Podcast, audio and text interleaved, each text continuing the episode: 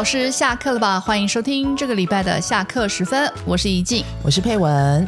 佩文啊，你上课用不用简报？用啊，用哦。哦，每堂课都用吗？怎么可能？就是不是啦，不是每一堂课都用，这样太懒了吧？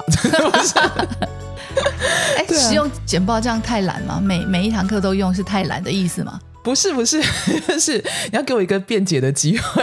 是不是因为其实简报它有很多不同的，就是我觉得他在教学中会扮演一些不同的角色嘛。是是，所以呃，我觉得我们等一下后面谈，大家就会知道为什么有时候我会说，如果有些老师的简报其实就是因为他懒。对，好，那你使用的标准是什么呢？怎么去判断用还是不用呢？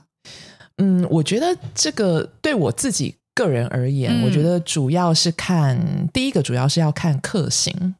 怎么说？哪一种课型你会用？哪一种课型你又不用呢？呃，我们现在呃线上的华语老师其实一基本上大概会有呃两种课型，是最主要的。嗯，你说线上嘛？对，就是说我所谓的线上是目前正在任教，不是那个，不是那个对对对对对线上，就是说呃目前。我们大概教的要不就是团体班，然后要不就是个人班，一对一，对不对？就如果从学生的人数来分别的话，对，那一对一的情况，我一般来说不用。为什么呢？因为其实一对一是一个。机动性比较高，而且上课的节奏非常快速的一个课程。嗯，然后那嗯，我觉得老师在一对一的课程当中需要更具有弹性，就是比方说，有的时候你们会讨论到一些呃，不是在你原先预期的东西。对内部的，然后你可能就岔出去了。是，那这时候你能，因为你是一对一，你能就说啊，好，我们现在回来，我们要回到 对，不可能嘛？你一定会就是多少会拨一点点时间去跟他稍微聊一下。是，但是你要有那个弹性，就是回来，就是怎么样把它凹回来。对，就是一对一的话，它的弹性跟临近应变的性质会比较高一点。对，所以我觉得如果有 PPT 的话。那你要怎么去把它接回你原先设定好的那个 PPT？而且它会很限制，对，会很硬，会很硬。我之前想说，小班的时候都已经准备了嘛，对啊，那上一一对一，那就拿来用吧，这样 节省时间。可是上起来真的碍手碍脚，真的真的，对，因为你跟你呃互动的就只有那位学生，对。对，不是整个都可以是像小班一样可以控制，所以你可以跟着。简报，所以后来我就完全放弃了，直接就是跟他这样，对嘛？真枪实弹来了，是啊，是啊。所以你看，其实上起来会比较行云流水的那种感觉，对。所以基本上一对一的学生，我是不用简报的，因为其实你也很难去设计出一个完全适合。那一次上课的简报，因为会有太多的一些不可预测的东西存在。可以的话，我觉得如果小班呃不是一对一要用简报的话，大概只能是很重要的提示性的对关键点，就今天一定要上到的重点，就这样而已。对，但是我自己还是不太愿意这样做，我宁可把它做成一张 Word 档或者是什么，因为主要是因为我认为呃。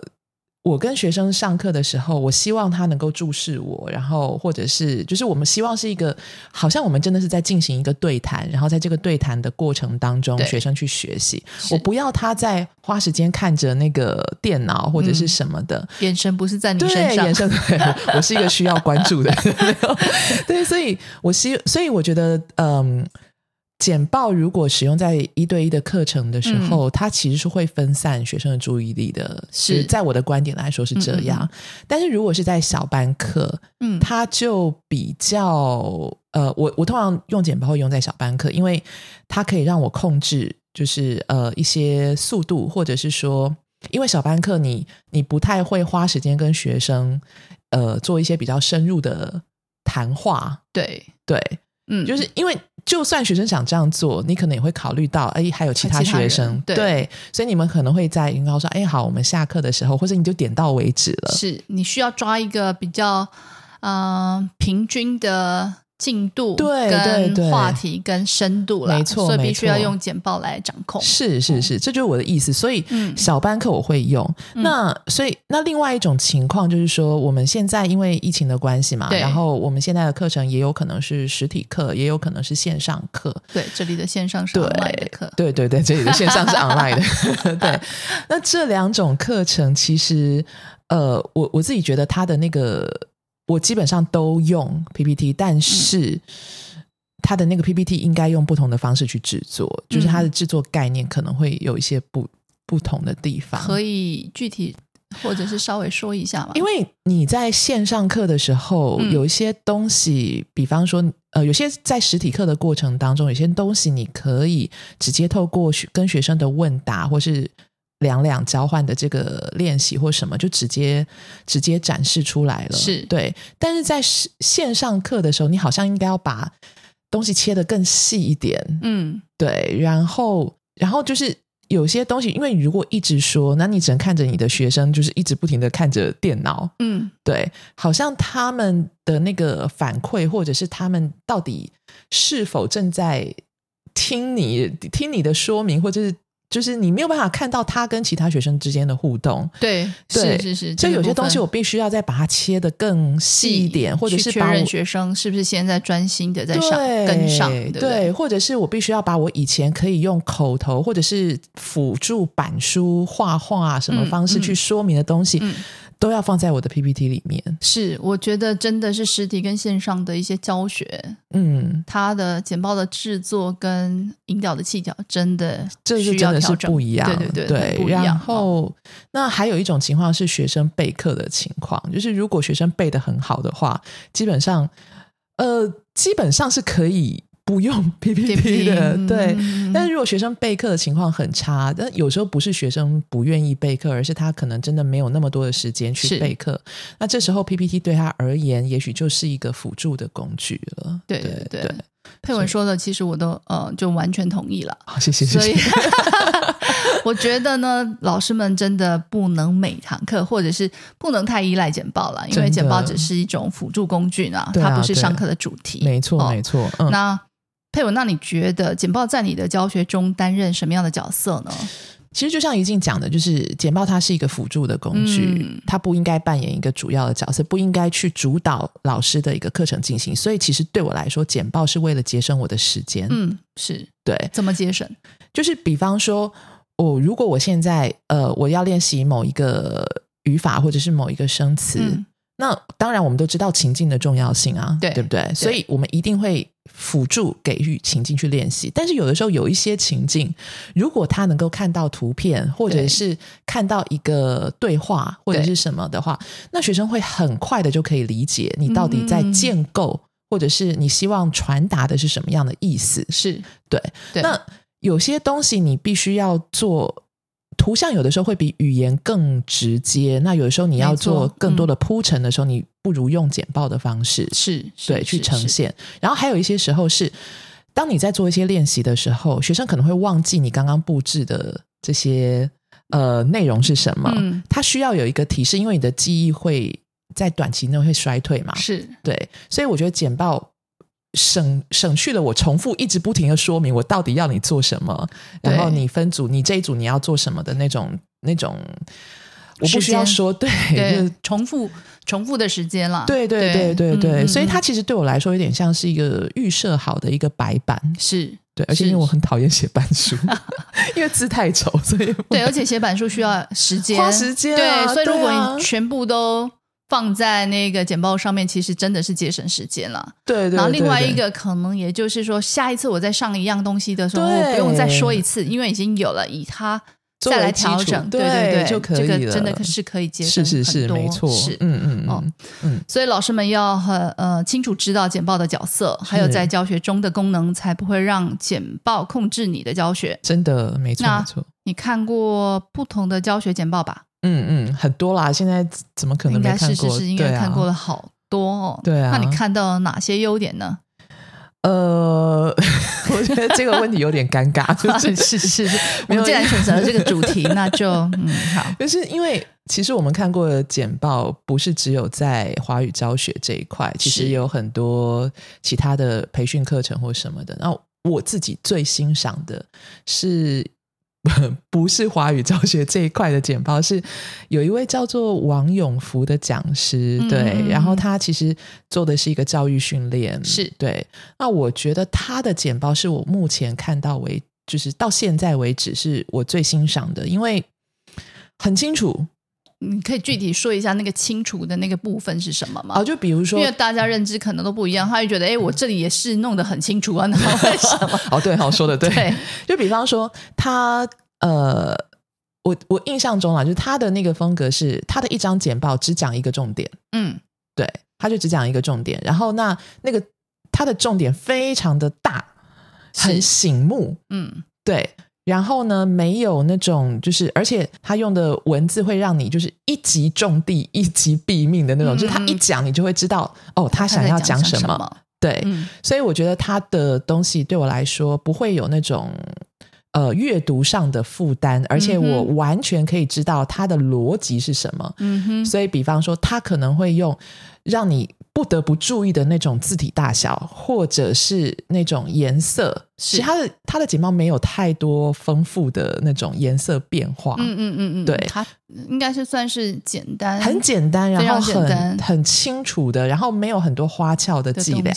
对，嗯，就他一张简报就做一件事情。嗯，对，所以我觉得这个是我目前为止，我觉得对作为一个阅读者来讲，我很容易跟上他的逻辑，然后很容易去进入。或者是很容易被他引导，就是他想要我们完成的那个事。所以站在呃讲师的这个立场来看，我会觉得这个简报很成功，因为他完全带着他的学生走。对，这个是很重要的。我大概知道你说的是谁，他他应该是企业讲师啦，不是那个华语教学教学领域的。那如果是在华语教学领域的呢？事实上，看到比较优质的教学简报机会。很难得，很难得，真的很难得。对，那换言之，也就是说，哎，我们的那个语言教学简报其实还有进步的空间。所以，佩文就由你来开刀，你看到了什么样的缺点呢？每次坏人都是我来做，要哭。好，那呃，我其实。其实我觉得下面讲的都是我们个人的这些观察的经验分享，对，所以老师们不要想太多，不要对号入座。是，我觉得看到的第一个缺点就是颜色太多，颜色太多。你看过最多的是几个颜色？彩虹的吗？你的类似，就是 就是你会觉得让你已经眼花缭乱，就是好多颜色在上面，然后因为因为有些人会。因为有些人会就是啊，他这里可能他想强调，所以他用了红色，或者是想要用蓝色，然后啊这里又是黑色，然后可能又出现了黄色、绿色什么的。然后他觉得什么颜色都已经出现了，怎么少了一个紫色呢？所以就对对去平均一下，就可能觉得啊，这样看起来在视觉上比较美观。所以我觉得这是第一个问题。我觉得这个很很对我来说啦，我会觉得很麻烦，因为。我是那种，就是我会先预设每一个颜色都有它想要凸显的一个功能功能，所以我会想这个颜色到底代表什么意思？嗯，你的意思是说，不，比如说是像巨型的，对，它就是什么样的颜色？对对对。那比如说它是一个。主要的是近义词比较的那个词汇的那个部分，它又是什么样子的？对对对，就是我，比方说它的红色，从它整个老师的这个教学风格，整学期它的红色都代表什么意思？哦，对，这样学生会比较容易抓住。它代表的意思是什么？对对对，就不会每一次上课人发现，哎，今天的那个好像又不一样，不一样，对，又浪费时间了。是，所以我觉得这是一个很大的问题。然后第二个就是文字太多，嗯，就是 我，所以我刚刚说，就是为什么有些老师觉得，我觉得这是懒，为什么他把他想要讲的东西全部都写在简报上？哦，对，甚至还把那个课本的什么例子什么的全部都放上去。问题是课本都已经有了，你干嘛要浪费这个时间把那个字打上去呢？如果是要课本的例子，就是 直接看课本，打开课本第几页，对吧？对啊，对，不要再做重复的事情哦。真的，而且就是这样子，你的简报就会非常的拥挤，然后像我们这种眼睛不好的学生 就很吃亏，对对对不对？然后眼睛不好又个子高，你就得坐在很后面的位置，然后就这样，对，就是从头到尾不知道老师在说什么。嗯，而且因为我真的看过有些老师，他这样做之后，他就是完全照着简报念。哦，这样很。你说这是不是懒？懒吗？他可能觉得他很勤奋，你怎么会说他懒呢？啊，好吧，每个人的 点不一样。他就觉得课本都已经有了，我还把它放在简报上面，这样不是很好吗？对，而学生不用看课本。是，然后而且呢，我我说的话一字不漏的就在上面，你就算没来上课，你也可以听。对，呃，这个就要思考，就是这样的教学方式是不是？语言教学的对核心啊，跟重点，其实我自己认为，就是就算是非语言教学，也不应该这样做。就是简报，它就不是一个代替课本的东西，它就不是那个什么，那个叫什么念稿机吗？对啊，其实读稿机的概念嘛，是是是是。好，然后第三个就是动线很奇怪，哈，什么意思？动线很奇怪，就是跳来跳去啊。就是一般来说，我们在阅读的那个动线，比方说中文有有那种上到下，然后。呃，左诶，左到右，对吧？左左到右，就是我们左到右跟右到。左都有，可是我们现在已经习惯。如果是左到右的话，应该是横横式的，对对不对？然后如果是右到左的话，是直式的，对对对。那我觉得这个动线已经是呃中文的母语者习惯的一个动线。那如果是其他语言的话，他们可能比较习惯是左到右横式的这种方式进行的。所以我们也会期待，就是我们在。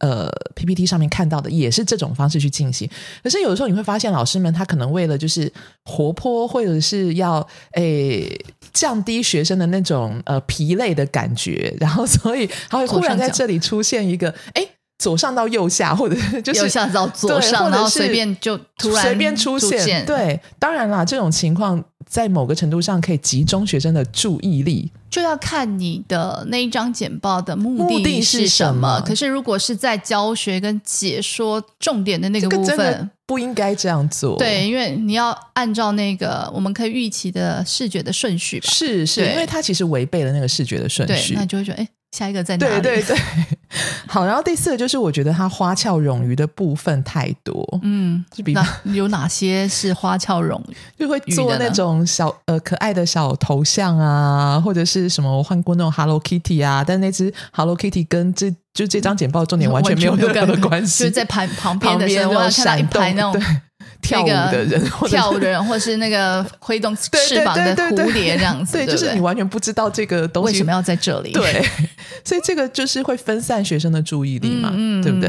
然后再来就是第五个是他的字体选择，还有字体选择不恰当，然后还有大小太大或太小，嗯，那太呃字体太大或太小要怎么去拿捏呢？大概。我我们自己其实会，呃，我相信怡静老师也会，就是我们自己会先去看一下，哎，我们我们的那个教室大概，我自己会用大概，比方说三十六到四十左右的字，如果是一般的内容的话，大概是三十六到四十。那当然，如果你要 highlight 或者你要标题，或者它可能就稍微更大一些。是是是，对对。然后那字体选择也是另外一个，就是你你到底是要，我自己比较喜欢标楷体。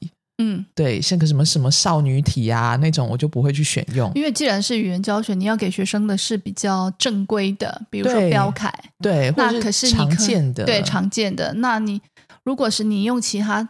字形的话，大概是要训练学生其他认其他字形的。我觉得那个可能要到了中高级以后再就，如果真的有这个必要性，对对对对。可是主体还是要以标楷体为主。没错没错。然后最后一个那个缺点就是重点切的太细碎，就是比方说它的一个重点，但它分了三张 PPT 来讲解这个重点。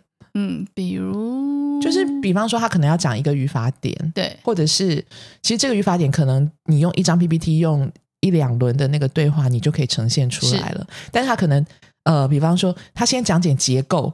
然后结构的地方做了一张 PPT，是。然后第二个再呈现，比方说像课本的例句，嗯对，好，那个又一张 PPT，对。然后第三个就是可能呃，他要开始练习了，然后又出现了那个问题。哦，了解。对，所以我觉得这个是我认为的一些缺点。嗯，大概都讲到了吧？对啊，对 我们看到的，对吧？嗯，对啊，对啊。那佩友老师提出了不少缺点，当然当中也有。很多我也非常同意的，就是你也看到了一些，嗯，老师也是这样做了哦。对，所以表示你有一套标准哦。那标准是什么呢？其实标准我觉得主要有三个，就是 三点，对三点。对不起，我是那个空。好那，对，好。第一个就是说，其实原则就是贵精不贵多啦。嗯，就是我所谓的贵精不贵多的意思，就是那种装饰性的东西不要放。对，语言教学你又不是艺术比赛。对，就是你不是。教一个，那就是你今天的作品，不是拿去参加什么媒体设计啊，或者是广告啊 什么的。当然，你也不能就是审美观太低落，就是 选的图片那种奇奇形怪状或者什么的。但是至少至少，我觉得语言教学的是以清楚、舒服，对，然后对，不是华丽，华丽嘛？他可能觉得华丽啦。嗯，好吧，就是，所以他的那个，我觉得太多那种装饰性的东西，真的是不需要的。对，从科学的角度上来讲，它的确会分散我们的注意力资源的。特别我们又是语言，你刚刚说了，不一定是语言了。可是我觉得，如果是在语言教学里面，其实最重要要让学生看的是那种句子、词汇跟字，对吧？嗯，所以我觉得那种装饰性的东西不要放。嗯，好。然后第二个就是要言简意赅。嗯，对，就是。这个主要是在讲语言的精准度，比方说有些老师的那个嗯，对语言的精准度掌握比较没有那么好，所以他可能必须要用很长的一段话才能说明他想要说的意思。然后如果他又有另外一个毛病，就是想把他讲的话全部都放在 PPT 里面，这个对，那就是有点像那种阿婆的那个裹脚布，对不对？嗯，对又臭又长，对对对。所以好，或者是比方说你要你要 highlight 的那个关键字的选择。对对，或者每一个全部 都是重点，是重点。对，或者到底在哪里？真的，或者是需要像我们有的时候我们在做一些那种综合性的练习，我们不会放整个句子的，可能就是关键字。是，那那个关键字的选择要一看就知道，学生就知道你到底想要我说什么。对对，所以你现在讲的就是第一个是贵精不贵多，然后一个是言简意赅。其实这两个，一个指的应该就是装饰。嗯的部分，另外一个就是老师教学的精准度吧。对，就是你的那个词语跟选取跟安排的那个精准。对，那其其中我应该是抓到了一个，就是说，呃，除了精准之外呢，就不要把。变成读稿机，对对对对，把什么东西都放上去哦。要记得就是简报的功能是是什么了？是是是，对，两个人那第三个，第三个就是阅读的舒适性，你的配色啊，你的字体选择啊，大小啊，版面配置啊，我觉得这个是测验老师的那个审美嘛，或 者我觉得人都有基础，你自己。啊，这样好像有点，他自己应该看的觉得蛮舒服的吧？我觉得那所以他才会拿出去。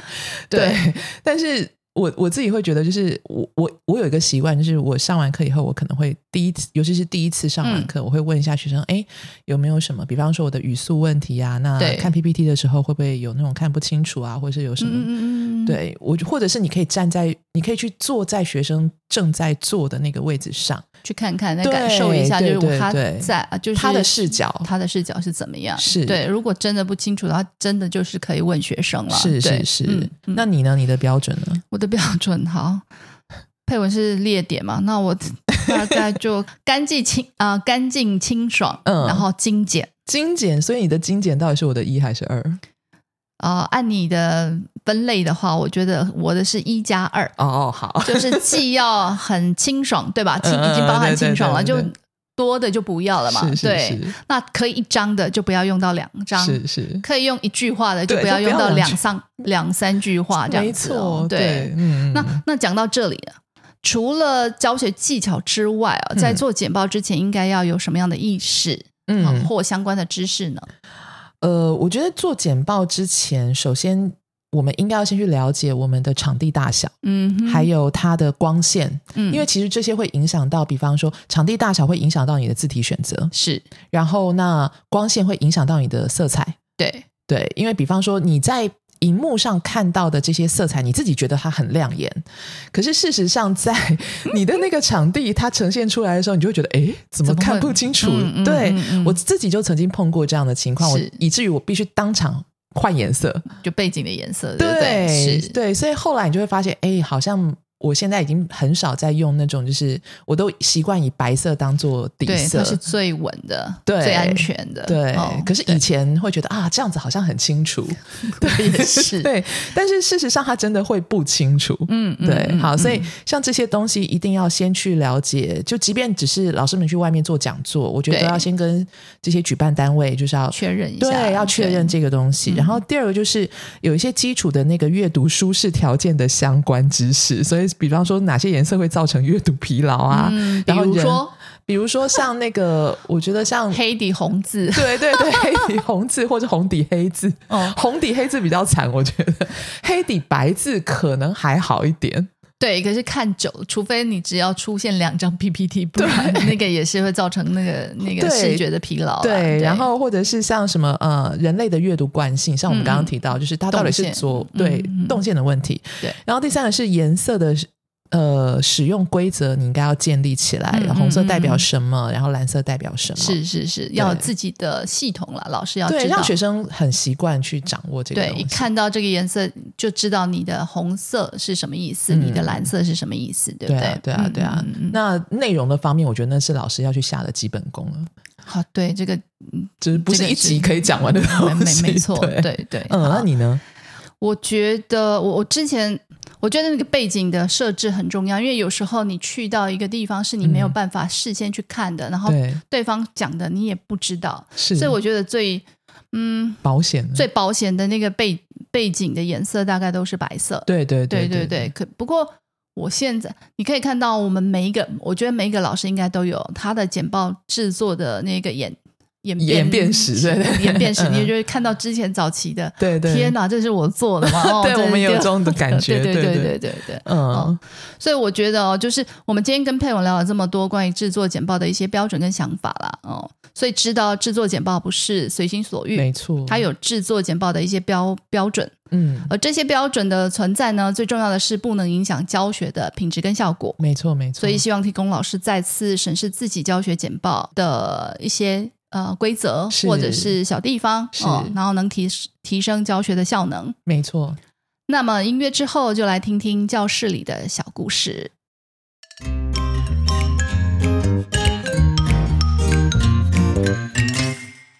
我们在教室里交流意见想法，我们在教室里分享喜怒哀乐。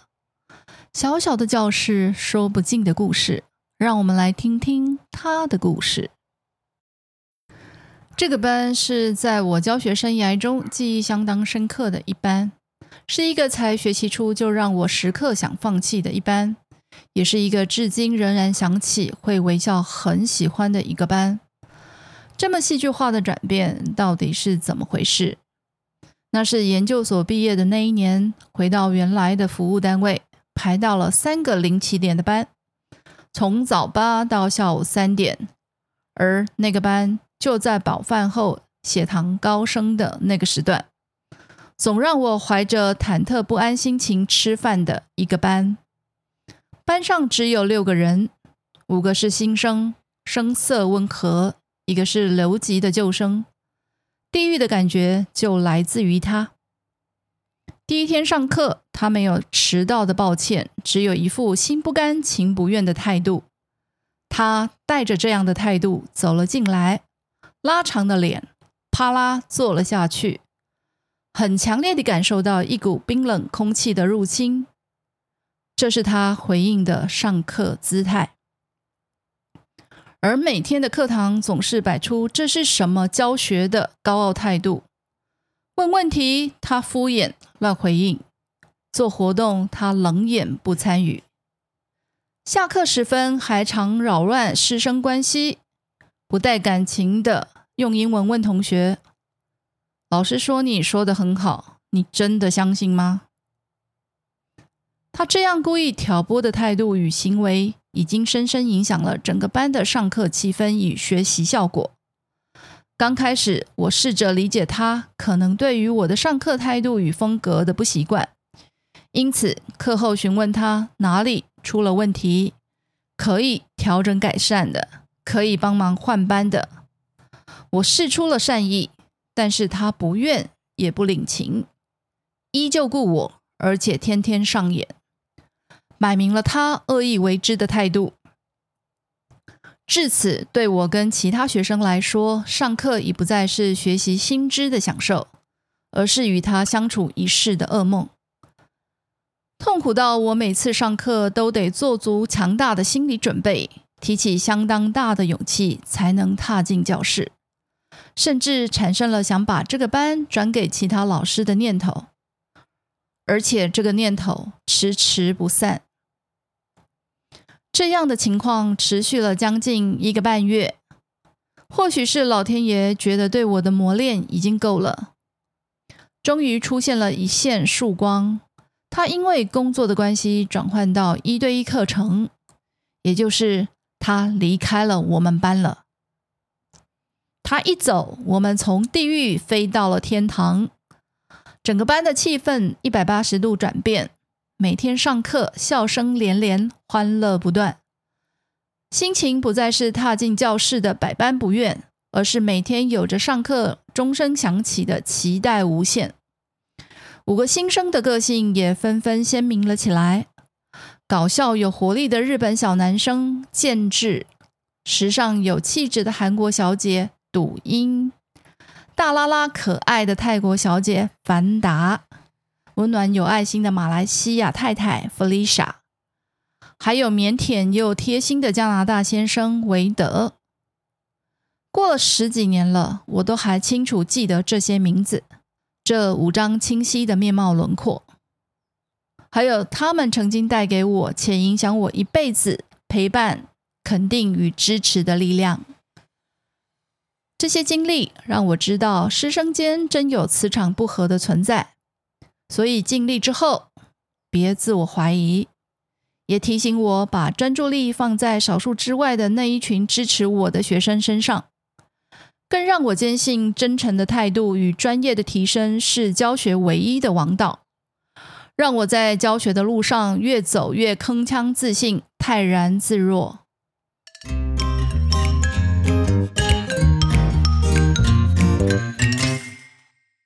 节目又到了尾声了，希望今天的内容对老师们在制作简报上有不同的思考。来一个工商时间。有一门语音教学纠音也能有 SOP 的线上课程，十一月七日开课。倪虹老师会把他独门的教学与纠音的技巧传授给老师们，让教语音不再只有重复再重复的一条路。有兴趣的老师们可以来信询问或直接到官网 sblc.tw 报名。如果您对于今天的节目有任何想说的话或回馈，欢迎到我们说吧语言工作室的脸书粉砖留言。那么，我们今天的节目就到这里，谢谢您的收听，下周再见喽。